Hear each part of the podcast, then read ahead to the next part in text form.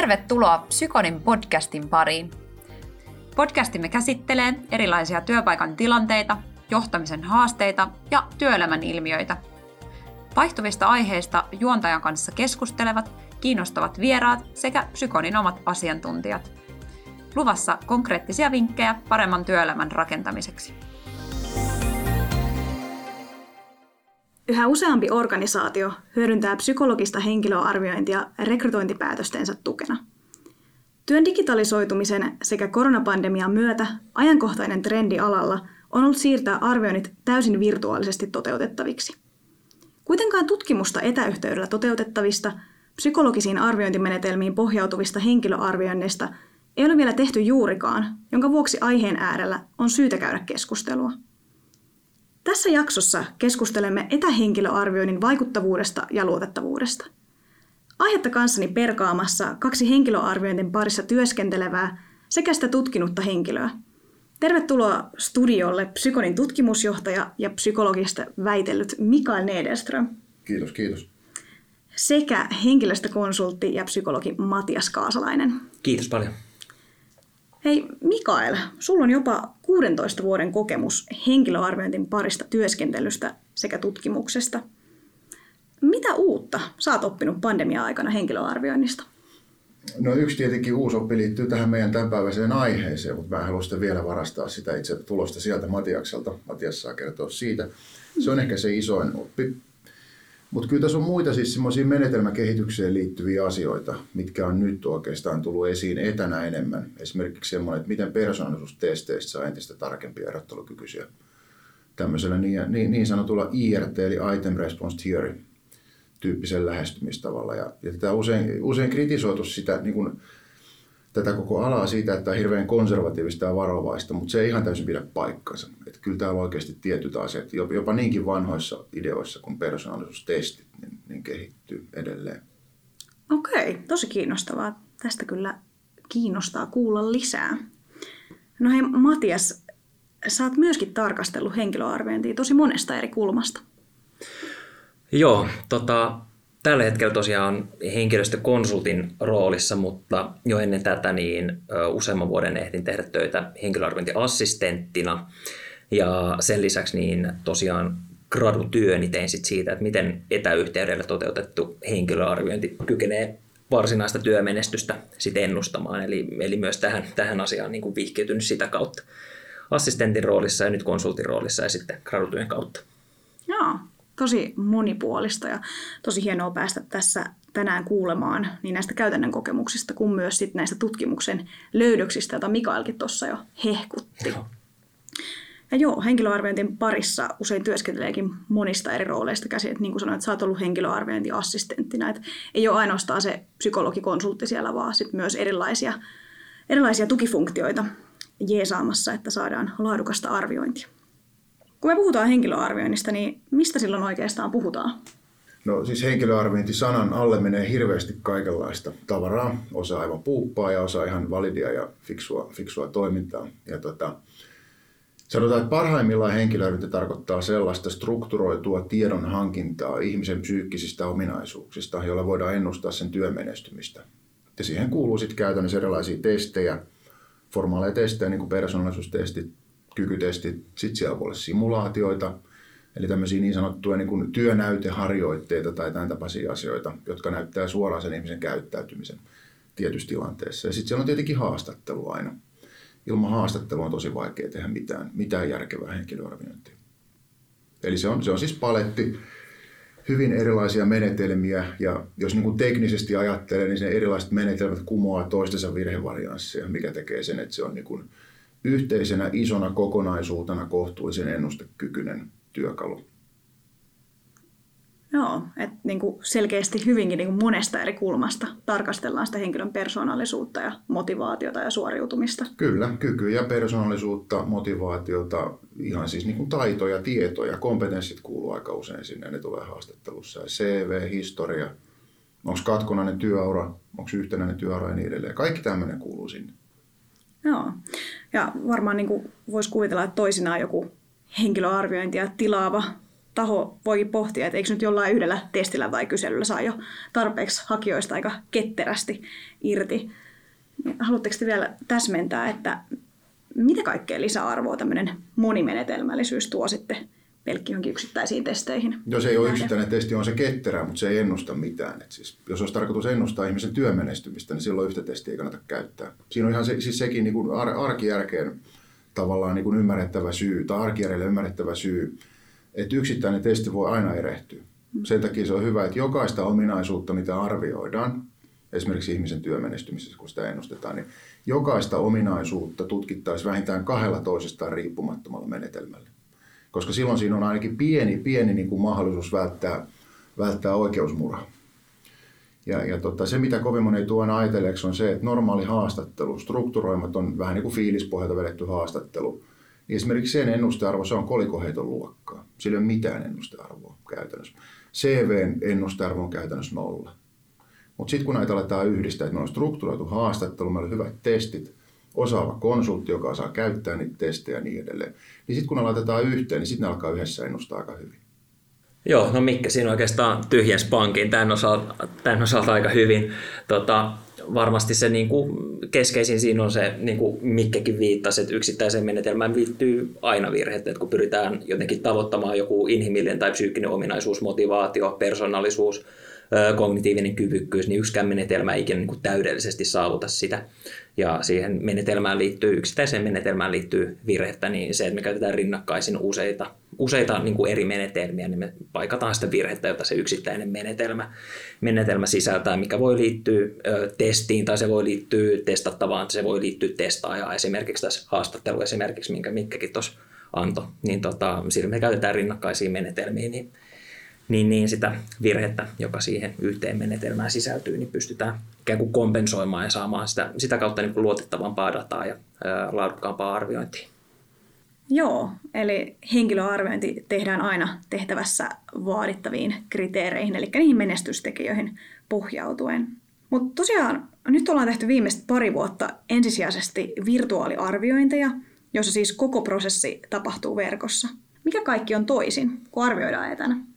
No tietenkin se, että silloin ihmiset ei tule toimistolle enää, eli heidän toimintaansa ei voi kontrolloida niin kokonaisvaltaisesti kuin toimistolla. Ja tota, siinä on sekä hyviä että huonoja puolia. Hyvä puoli on tietenkin siis arvioitavan kannalta se, että se voidaan pilkkoa pienempi osin se arviointipäivä tai se arviointiprosessi. Ei se aikaisemminkaan kokonaispäivä ole kestänyt, mutta siis nämä eri testit voidaan tehdä eri päivinä, eri aikaan. Se tuo aika paljon joustavuutta siihen juttuun lisää. Että tota, aikatauluja on paljon helpompi sumplia sillä tavalla se on ihan arkinen, arkinen mutta ihan merkittävä hyöty monelle. Joo, tämä joustavuus ja paikkariippumattomuus on varmasti niitä selkeitä esimerkkejä, että miten, miten niin kuin homma on muuttunut etäarviointien myötä.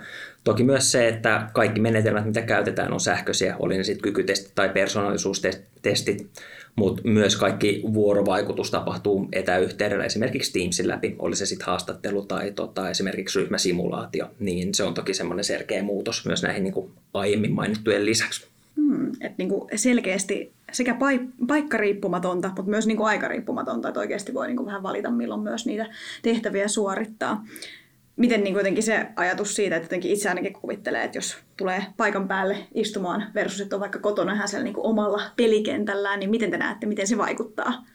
No sitä ei varmaan koskaan ihan tarkkaan tutkittu, että miten se erilaisiin ihmisiin eri tavalla vaikuttaisi, mutta et, kyllähän tuossa alussa esimerkiksi huomattiin se, että, että yhteydet pätki paljon enemmän. Esimerkiksi pelkästään se, että kuinka tottunut oli käyttää jotain Teamsia, niin vaikutti paljon siihen, että kuinka hyvin pääsi messiin tähän, tähän prosessiin. Mutta mä en ole ainakaan kuullut, että enää olisi tuossa mitään merkittäviä eroja tuntuisi, että ihmiset on paremmin samalla viivalla kuin vielä sanotaan kaksi vuotta sitten, kun tämä alkoi tämä koko, koko lockdowni. Kyllä, ja mä ajattelen, että on myös sellainen teema, mihin voidaan vaikuttaa sille, että ohjeistetaan hyvin, pyritään mahdollisimman hyvin ennaltaehkäisemään myös sitä, että tulee minkälaisia ongelmia siinä, että käyttää, käyttää laitteita. Ja toki esimerkiksi psykonilla on se mahdollisuus, että voi tulla toimistolle tekemään niitä tehtäviä myös, myös niissä olosuhteissa, että se etäarviointi on ikään kuin se konsepti, jolla mennään eteenpäin. Ja tota, on olemassa yksittäisiä tutkimuksia siitä, että esimerkiksi persoonallisuustesteissä niin saattaa ilmetä vähemmän sosiaalista suotavuutta silloin, kun ihminen vastaa kotota käsin tämmöiseen testiin. Mm, Sitten toisaalta joillekin ihmisille voi olla helpompi se, että pystyy kotiolosuhteissa ikään kuin ehkä vähän löyhemmässä ja rennommissa olosuhteissa vastaamaan tehtäviin, että se voi jotenkin luoda semmoista niin kuin ehkä, ehkä vähintäänkin mielekkäämpää, mielekkäämpää kokemusta yksittäiselle ihmiselle. Se varmaan, mitä voidaan niin pitää semmoisena tietynlaisena uhkatekijänä on se, että ne olosuhteet tosiaan ei ole ihan niin kontrolloidut. Että esimerkiksi tämmöisissä aikarajallisissa kykytehtävissä, missä voi olla esimerkiksi joku tämmöinen pää, ää, tota, päätöksen, päätöksentekotehtävä tai loogisen päättelytehtävä, mikä se sitten ikinä onkaan, niin kotona ei voida kontrolloida sitä, että alkaako siellä vauva itkemään tai mihin vuorokauden aikaan henkilö mahdollisesti suorittaa näitä tehtäviä niin tämän tyyppiset asiat siellä tulee toki esiin, mutta mä ajattelen, että tässä on ihan sama, mikä tuossa edellisessä, että näitä voidaan ohjeistamalla kyllä ennaltaehkäistä ja niin kuin sitä painotetaan sitä, että olisi hyvä varata niin kuin riittävän rauhalliset olosuhteet ja ikään kuin varmistaa se ympäristö. Joo, että selkeästi se niin kuin tuki ja ohjeistus on tosi olennaisessa kulmassa sen niin kuin, myös sen niin kuin laadukkuuden ja luotettavuuden kannalta. Mainitsitte vähän näitä uhkia, niin miten sitten, onko niin kuin etäarviointi alttiimpi esimerkiksi huijaamiselle, jos ajatellaan, että nyt se arvioitava ei ole sitten siellä kenenkään valvovan silmän alla ja tehdään vaikka tämmöisiä kykytestejä, mihin viittasitte. Onhan se käytännössä näin, että jos siellä ei ole ketään, ketään assistentti kellottamassa tai katsomassa, kontrolloimassa tilannetta, niin kyllä se voi vaikuttaa. Ja meilläkin on, on, on ollut muutamia yksittäisiä tämmöisiä tapauksia, mutta niitä on ollut tosi vähän. Sitä on jossain vaiheessa seurattu, että onko se esimerkiksi kykytesteissä, niin onko se systemaattisesti pisteet noussut sen jälkeen, kun ihmiset on alkanut tekemään niitä etänä ja siellä ei ole mitään eroa. Mm. Eli, eli voi sanoa, että niitä on, mutta ne on hyvin yksittäisiä tapauksia. Ja yleensä ne sitten jotain kautta selviää ja, ja toki sitten voidaan tehdä niinkin, että jos epäillään jotain, niin voidaan sitten toistaa testi toimistolla tai osa siitä testistä toimistolla jälkeenpäin, jolla sitten pystyy kontrolloimaan sen, että onko ihminen itse tehnyt sen vai, vai ei. Joo, se mitä tuossa tota, gradututkimusta tehdessä kanssa tuli vastaan, niin oli, oli tämä ihan sama havainto, että vaikka huijaamiselle sinänsä on ehkä helpommat mahdollisuudet tämmöisessä etäkonseptissa, niin se ei vaikuttaisi olevan mitenkään iso ongelma, että sitä ei tapahdu isossa mittakaavassa. Ja sitten on tosiaan näitä erilaisia kontrollointitapoja, miten sitä huijaamista voidaan pyrkiä vähentämään tai tunnistamaan. Ja jälleen kerran, jos, jos palataan siihen niin kuin alkuun, niin monen, monimenetelmällisyys on yksi, mikä siinä voi tulla niin kuin avuksi siinäkin tilanteessa. Joo, siis tuosta moni, monimenetelmällisyydestä voi olla sekin hyöty, että jos nyt miettii näitä erilaisia kontrollointikeinoja, niin, niin siis yleensä ihmisellä, jolla, jolla yksi kykytesti menee kohtuun hyvin, niin tuppaa muutkin menevää hyvin. Tai kun yksi menee huonosti, niin muutkin menee huonosti. Ja nyt jos sieltä sitten löytyy jälkeenpäin katsottuna tämmöisiä anomalioita eli ristiriitoisia tuloksista, niin siinä on jälleen kerran yksi tapa miettiä sitä, että, että, että monta menetelmää kertoo enemmän kuin yksi ainoa menetelmä. Eli, eli ne, on, ne on yksittäiset menetelmät, ne on alttiimpia virhevarianssille, eli satunnaisvirheille, mutta ne on myöskin alttiimpia sit huijaamiselle. Et siinäkin mielessä voi sanoa, että tämä monimenetelmäisyys tämä niin aika monelta kantilta katsottuna perustelee kyllä, kyllä niin kuin paikkaansa hyvässä henkilöarvioinnissa. Joo, ja kuulostaa ainakin mun korvaa, että se on myös aika niin kuin vastuullisuuskysymyskin. On, on se ilman muuta, muuta jo sitä, sitä että, että, että ei, ei, ei se ole, niin kuin, eihän se ole meidänkään intressi kartoittaa ihmisestä vain yhtä kapeaa puolta, koska silloin me saatetaan tehdä suositus, mikä takana me ei voida seistä. Eli se on, se on niin kuin kaikkien etu, se on, se on työnhakijan etu, se on meidän eli konsulttitoimiston etu, että se, se on myöskin tietenkin sit viime kädestä maksajan eli, eli toimeksantajan etu, että me katsotaan mahdollisimman monipuolisesti ja, ja niin kuin virheettömästi tämän ihmisen suoriutuminen koska sitten sen suoriutumisen avulla taas me tehdään ennuste siitä, että miten tämä ihminen menestyy siinä työssä. Ja silloin se pitää olla mahdollisimman siinä mielessä vastuullinen, että se on mahdollisimman tarkka ja luotettava. Tosi kiinnostavaa ja Psykonkästin viidennessä jaksossa me puhuttiin päätöksenteon vinoumista ja voisi niinku ajatella, että tämä on varmasti aika hyvää vastalääkettä myös rekrytoivan tahon tai ihan niin henkilöarvikonsultinkin päätöksenteon vinoumille, että saadaan monimenetelmällistä tietoa. Ilman muuta joo, että se sanotaan, että niitä omia ennakkoluuloja on, on mahdollisimman vaikea niin kuin helliä ja niistä on vaikea pitää kiinni, kun sitä dataa tulee mahdollisimman paljon. Eli siinä mielessä voisi sanoa, että tämä on mahdollisimman evidence-based hommaa tämä, mitä me tehdään. Joo, evidenssistä päästäänkin hyvin, Matias, sun gradun aiheeseen. Eli sä tutkit itäarviointien kykyä ennustaa hakijan menestystä työssä – Ymmärtääkseni tätä teemaa ei ole aiemmin juuri tutkittukaan. Kerro lisää. Joo, pitää paikkaansa. Aihetta ei ole tutkittu niin hirveästi. Että siinä missä yksittäisiä menetelmiä myös etäyhteydellä on tutkittu kyllä paljon, niin tämmöistä kokonaista henkilöarviointikonseptia ei sitten niinkään. Ja tota, mikä, niin, tämä oli, tämä oli se niin kuin ensimmäinen lähtökohta tälle tutkimukselle, että tuotetaan uutta tietoa tästä aiheesta. Toinen keskeinen lähtökohta sitten oli totta kai se, että aihe on niin ajankohtainen, että etäarvioinnit on, tullut, on tulleet jäädäkseen ja korona, korona, tota, koronan myötä sitten totta kai niin kuin lisääntyneet entisestään. Ja kolmas lähtökohta on oikeastaan se, että tämmöinen niin kuin seuranta on keskeinen osa tämmöistä hyvää henkilöarviointikäytäntöä. Riittävän säännöllisesti tulisi seurata sitä, että miten sillä henkilöarviointiprosessilla sit oikeasti pystytään ennustamaan sitä työmenestystä. Ja tota, tässä Gradu-tutkimuksessa tosiaan vertailin sitä, että onko tapahtunut muutosta niin kuin siinä, että kun siirryttiin tosiaan laajamittaisesti etäarviointeihin, ja sitten toisaalta sitä, että kuinka hyvin tämmöinen etäarviointi pystyy sitä työmenestystä esihenkilön arvioimana niin ennustamaan. Ja tota, keskeiset löydökset oikeastaan oli ne, että ei ole eroa siinä, että ollaanko etäyhteydellä vai toimistolla, ja että ne henkilöt, jotka hyviä suosituksia psykonin henkilöarvioinnin jälkeen saa, niin myös pärjää siinä työssä hyvin, eli, eli pystytään ennustamaan hyvin tota työmenestystä. Joo, se, se oli juuri näin, ja täytyy sanoa, että pikkusen itse jännitin sitä tulosta etukäteen, että mitä sieltä oikein tulee, koska mä, tästä ei ollut aikaisempaa tutkimusta, niin kuin Matias sanoi, ja, ja siis sieltä olisi voinut periaatteessa tulla ihan mitä tahansa. Me tiedettiin aikaisemmin, että meidän, meidän henkilöarvin ennustekyky on, on noin 97 prosenttia. Eli 97 henkilöarviointia sadasta niin menee maaliin, eli, eli ihmiset pärjää just niin kuin me ollaan väitettykin heidän pärjäävän. Aina löytyy muutama, muutama epäonninen arviointi ja näitä näit tulee, mutta niitä tulee suhteellisen vähän. Ja mulla on itsellä suurin pelko se, että se on joku semmoinen juttu, mitä me ei ole otettu ehkä huomioon, joka sitten kuitenkin saattaisi vaikuttaa siellä taustalla. Mutta nyt sitten näyttää siltä, että näin ei ollut. Eli se oli, se oli täsmälleen vertailukelpoinen data, mitä me, mitä me tässä kaivettiin Matiaksen gradus esiin ja, ja verrattiin näihin aikaisempiin seurantatutkimuksiin. Ja, siis käytännössä, niin jos miettii ikäjakaumaa ja sukupuolijakaumaa ja toimialajakaumaa ja positioita yrityksissä ja muuta, niin se oli niin vertailukelpoinen, että tästä pystyi tekemään kyllä sen johtopäätöksen, että, että etänä nämä, nämä onnistuu ihan yhtä hyvin kuin, kuin läsnä nämä arvioinnit. Ja jopa siis jakauman muoto oli samanlainen. Eli ainoastaan onnistumusprosentti ollut sama, vaan siis silloin kun olimme väärässä jompaan kumpaan suuntaan, onneksi aika harvoin, mutta silloin kun oltiin, niin me oltiin samaan suuntaan väärässä läsnä, läsnäarvioinnissa ja etänä. Eli tämä, tämä selkeästi toimii hyvin samantyyppisesti, tämä, niin kuin, tämä niin kuin arvioinnin mekanismi täällä taustalla. Niin, että jos tästä nyt jotain niin kuin yhteen, yhteen pitäisi vetää, niin silloin kun on fiksu konsepti ja riittävästi menetelmiä, niin myös etäyhteydellä pystytään tota, fiksua ja luotettavaa henkilöarviointia toteuttamaan.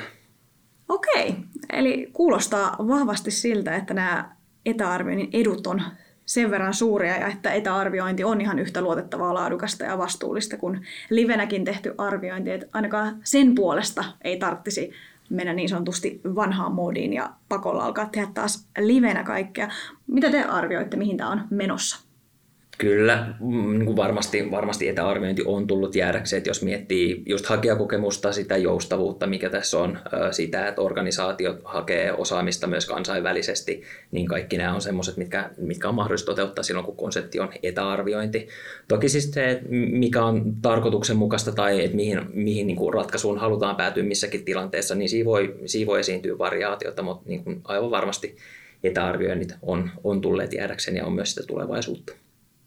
Joo, kyllä mä sanoisin myös sama, että se on siis sekä niin kuin meidän asiakkaat panostanut niin paljon tähän etänä olemiseen ja sen mahdollistamiseen, että me, eri, me ollaan panostettu se erilaisten menetelmien kautta. Et, et tuskin kukaan täysin haluaa palata takaisin siihen, mistä me lähdettiin. Et kyllä mä sanoisin, että ne edut, niin kuin Matias sanoi, niin edut on niin suuria kuitenkin tässä etäarvioinnissa, että kyllä, kyllä se on, se on, se on niin kuin pysyvästi täällä – mutta ei, ei psykona ole toimistoista kokonaan myöskään luopu. Että kyllä meillä on aina siis toimitilat jossain keskeisellä paikalla, johon voi tulla arviointiin. Jos ei pysty vaikka kotoa rauhoittaa semmoista pätkää, että et pystyisi tekemään tehtäviä siellä tai ei halua tehdä muusta, jostain muusta syystä, niin, niin tota, tervetuloa toimistolle. Se kyllä, kyllä tulee onnistua aina. Mutta niin kuin sanottu, niin mä en usko, että ihan kokonaan siihen, siihen vanhaan mennään takaisin. Tämä on, niin kuin, on yksinkertaisesti liian, liian toimiva konsepti näin, tämä hybridimalli. Joo, ja sitten jos mietitään, mietitään näitä niin keskeisiä etuja, miten nyt on läpikäyty joustavuus ja helpompi aikatauluttaminen ja muu, niin onhan etu myös tietenkin toimeksi antajan, eli näiden rekrytoivien organisaatioiden näkökulmasta, että prosessit saadaan todennäköisemmin sujuvammin ja nopeammin maaliin. Kaikki, kaikki palaset on ehkä helpompi järjestää, järjestää tämmöisessä etäkonseptissa, että totta kai ne erot, erot niin kuin näkyy myös siellä tota, rekrytoivien yritysten, yritysten päässä.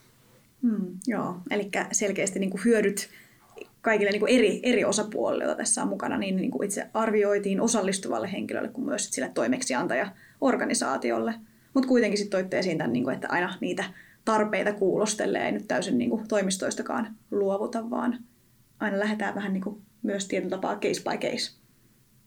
Hei, ollut tosi kiinnostavaa keskustelua.